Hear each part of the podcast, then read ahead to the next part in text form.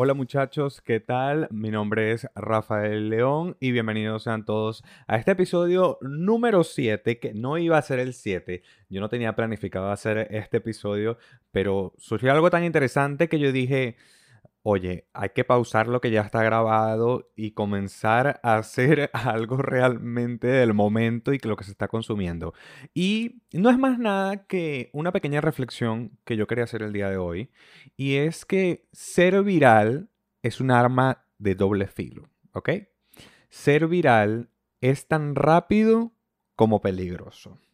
Y esto lo digo porque seguramente están al tanto del meme que viene circulando hace unos meses, bueno, hace unas semanas en realidad, de este niño de una tienda de conveniencia, un Oxxo, en otro país, bueno, muy conocida, pero aquí no tenemos ese tipo de cosas, pero que les digo, o sea, de esta tienda y que este niño hace un contenido en redes sociales, un contenido actuado, para el que no sepa, si no me equivoco, este video fue, fue grabado en octubre del 2020, donde el niño hace una cara así graciosa cuando le piden en un Oxxo, le piden preservativos y unos holes negros. Entonces está la cara realmente muy, muy graciosa del niño que hace en ese momento y cómo ciertas marcas aprovechan y desaprovechan justamente ese meme tan famoso.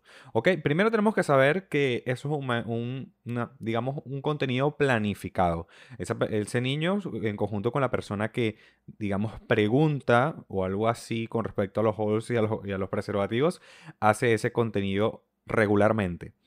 Pero lo importante, lo interesante es que no se hace famoso de la noche a la mañana, sino que lo hace después. Y la respuesta que tiene la, digamos, la compañía al ver que este niño, digamos, hace ese tipo de contenido en sus tiendas. ¿Cuál fue la, la respuesta mágica de Oxo? Es decirle que deje de hacer ese contenido. O sea, la, empresa lo instó a que dejara de eh, grabar videos en sus instalaciones. Miren, yo no puedo decir lo estúpido que es eso. O sea, tienes literalmente una, un meme, una viralidad increíble, que ese niño es conocido literalmente por ser el niño del Oxo. O sea, lo relacionan directamente con tu marca. Claro, ahí veremos, ahí hay que meternos si realmente eso va con los valores de marca de esa empresa o no va. Pero en un inicio, en un principio, pana, o sea, ¿qué te pasa? Pero ¿qué en cabeza cabe? ¿En qué cabeza cabe decirle no a un meme tan famoso y tan representativo?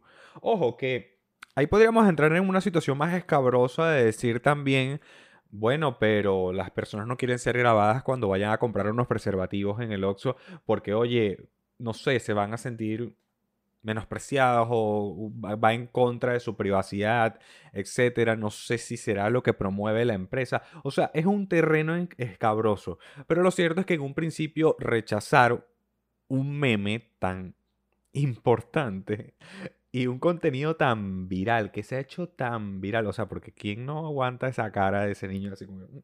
Pero obviamente eh, vale destacar que es un niño que tiene 12 años y el efecto que puede tener esta viralidad en él es sumamente peligroso. Y lo vamos a ver con otras cosas, unas noticias que, eh, si no saben, son importantes. Bueno, pero la parte de marcas, la parte de cómo enfocar esta viralidad y cómo se hizo viral de la noche a la mañana es importante. Porque si se dan cuenta, a pesar de que Oxo rechazó, em, digamos, e, e, ese contenido, vino Burger King de Costa Rica, ni siquiera Burger King México no, Burger King Costa Rica y dijo, yo quiero ese niño en mis comunicaciones, yo quiero hacer campañas publicitarias con ese niño. Porque literalmente se identifica con mis valores de marca y se identifica con lo que yo quiero hacer y lo que yo quiero transmitir como marca. Y es que ellos decían que justamente lo buscaban porque es actual, es ameno, es disruptivo y es divertido. Y eso es un poco lo que quiere expresar o quiere llegar, hacer llegar a Burger King en estos momentos. Recordemos que hace unos días, bueno, hace unas semanas, meses, etcétera, cambió la identidad de Burger King, en el cual ellos pasaron de una empresa un poco más cuidada, más corporativa, más seria, a una versión en la cual vuelven a la antigüedad, pero vuelven a una marca mucho más suave, más amena y, digamos, más dirigido a los jóvenes y que se adapta a la modernidad. Entonces, ya vemos cómo todo esto se va encaminando para que Burger King pueda tener ese niño en sus publicidades. Pero aparte de todo esto, como si no fuera poco, como si el niño ya no fuera famoso y algunos estuvieran hartos del chamito ya, em, sucede esto de que le hacen una broma. O sea, Badaboom obviamente esta, este canal de YouTube muy, muy famoso en Internet y muy, muy criticado. Yo creo que habría que entrar en más profundidad en eso, pero que algunos están en contra, otros a favor, etcétera. Le hice una pequeña broma al niño y, mano, o sea, una broma bien subidita de tono, ¿ok? Ya vemos la parte buena de que, bueno, consiguió un contrato publicitario con Burger King por esa viralidad que tuvo de esa actuación, porque fue una actuación al fin y al cabo, pero tiene el lado malo de la broma que le hicieron. O sea, ustedes, yo les invito a que busquen la broma en internet. Yo no la pude ver. Yo leí de qué trataba la broma y leí los comentarios, pero me pareció algo, me pareció algo tan fuera de lugar y tan al estilo Badaboom, pero mira, o sea, es un niño tiene 12 años. ¿Cómo tú vas a tratar a un niño de 12 años de esa manera jugando con sus sentimientos? O sea, porque la broma trataba en que ellos agarraban, le daban el teléfono, para ponerlos en contexto, ellos le daban el, o sea, un teléfono, porque él había pedido un teléfono, un iPhone, para poder seguir creando contenido, eh, digamos, por redes sociales. No se los había pedido directamente, si no me equivoco, sino que, bueno, había que para él era importante tener eso para seguir creando contenido.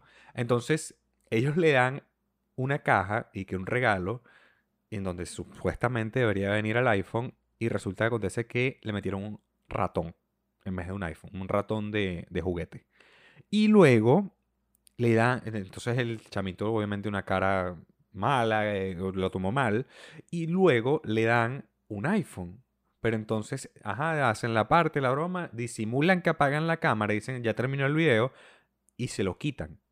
Y le, le, dicen, oye, este, no, no, lo que pasa es que lo íbamos a hacer por los seguidores, pero en realidad no te íbamos a dar el iPhone. O sea, ok, pero en realidad no habían apagado la cámara, luego le dijeron que era mentira, que era juego, y sí le dan el teléfono y que sí se lo va a quedar. O sea, pero ¿qué necesidad hay de jugar con los sentimientos de una persona así? Y más de un niño de 12 años.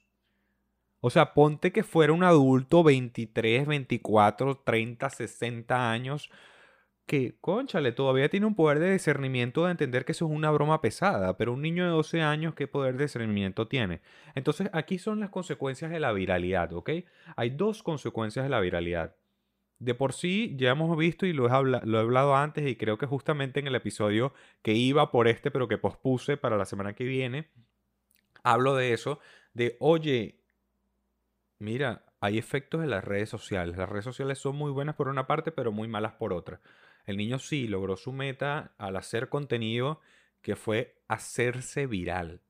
Y pudo conseguir un contrato con Burger King que es sumamente importante para él porque obviamente, oye, o sea, ¿quién no quiere hacer un contrato publicitario con una de las marcas más importantes de comida rápida?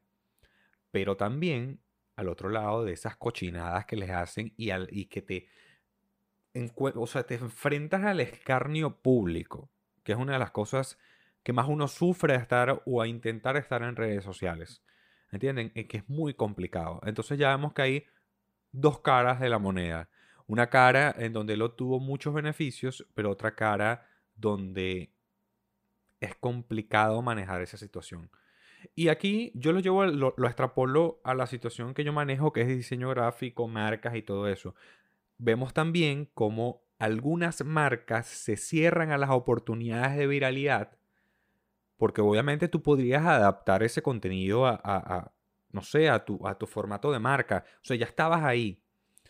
Y a otras se les abren oportunidades y son las marcas más oportunistas. ¿Ok? Yo siento que las marcas más oportunistas en este momento y que yo he visto muchas veces que son Burger King, McDonald's, o sea, marcas importantes, Doritos también, o sea, que se han atrevido a hacer situaciones de branding duro, ¿ok? Duro. Que se caen a trancazos a diestra y siniestra y van con la viralidad y son disruptivos. Ojo, que no todas las marcas tienen que ser así y por eso está bien que en cierto sentido un análisis que hubiera hecho Oxo que tal vez eso no iba con sus valores de marca. Tal vez eso no es criticable. Pero desde ese punto de vista de marca, habría que analizar a profundidad si eso es criticable o no criticable en su contexto.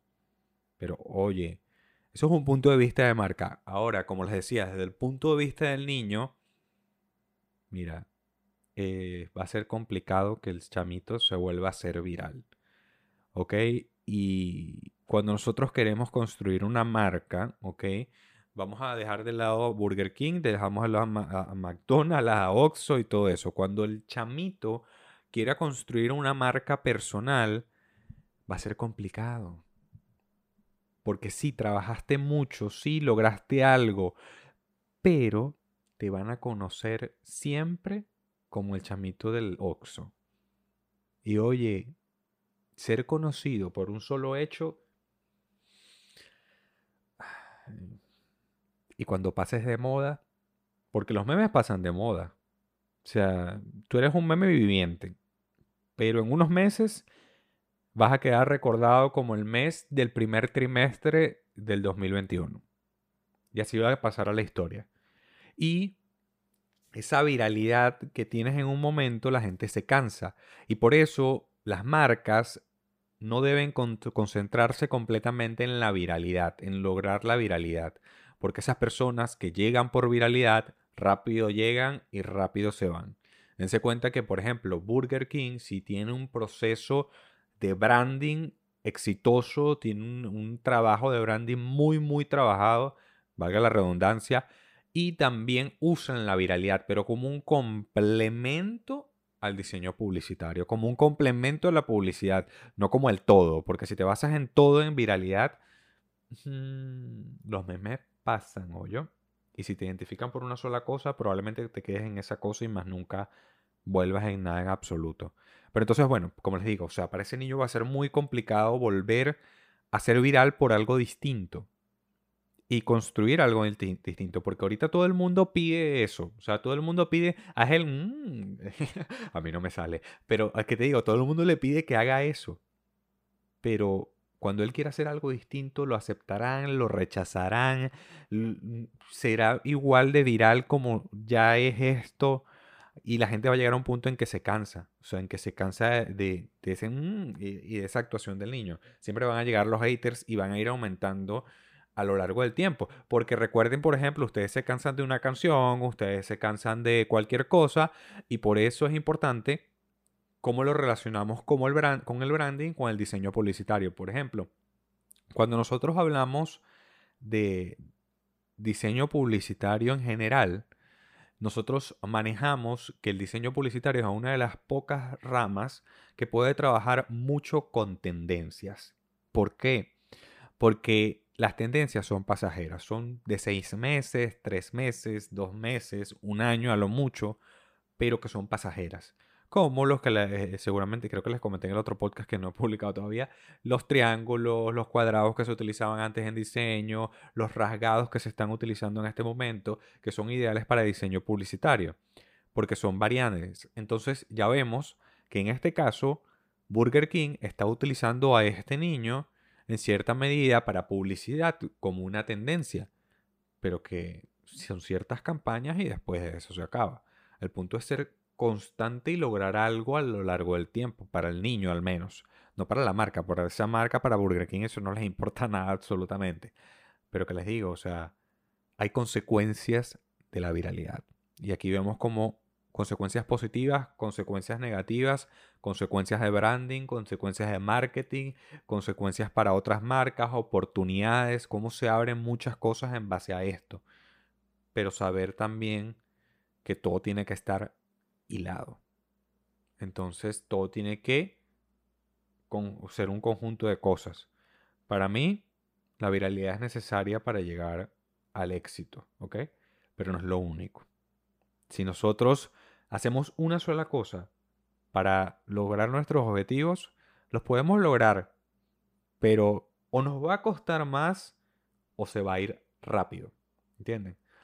Así que yo los invito a que hagan muchas cosas, muchas aristas. No pongan todas las canastas en un... Ay, parce, no pongan todas las canastas en un mismo huevo. Es al revés. No pongan todos los huevos en una misma canasta. Porque se puede cansar.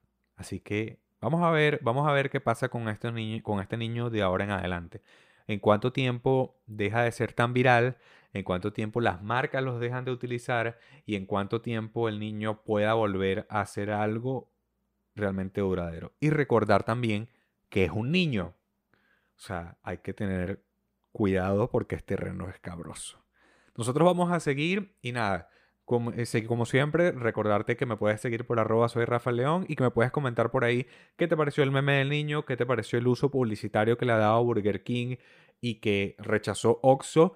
Y además me comentas, ¿tú crees que la viralidad es importante o no es importante para los medios publicitarios y también utilizar tendencias en el branding? O sea, son muchas preguntas. Tú me dices más o menos qué opinas de toda esta situación que está pasando y cómo somos memes vivientes literalmente. Así que nos vemos la próxima semana y nos escuchamos si me estás escuchando en alguna de las plataformas de podcast. Así que hasta luego.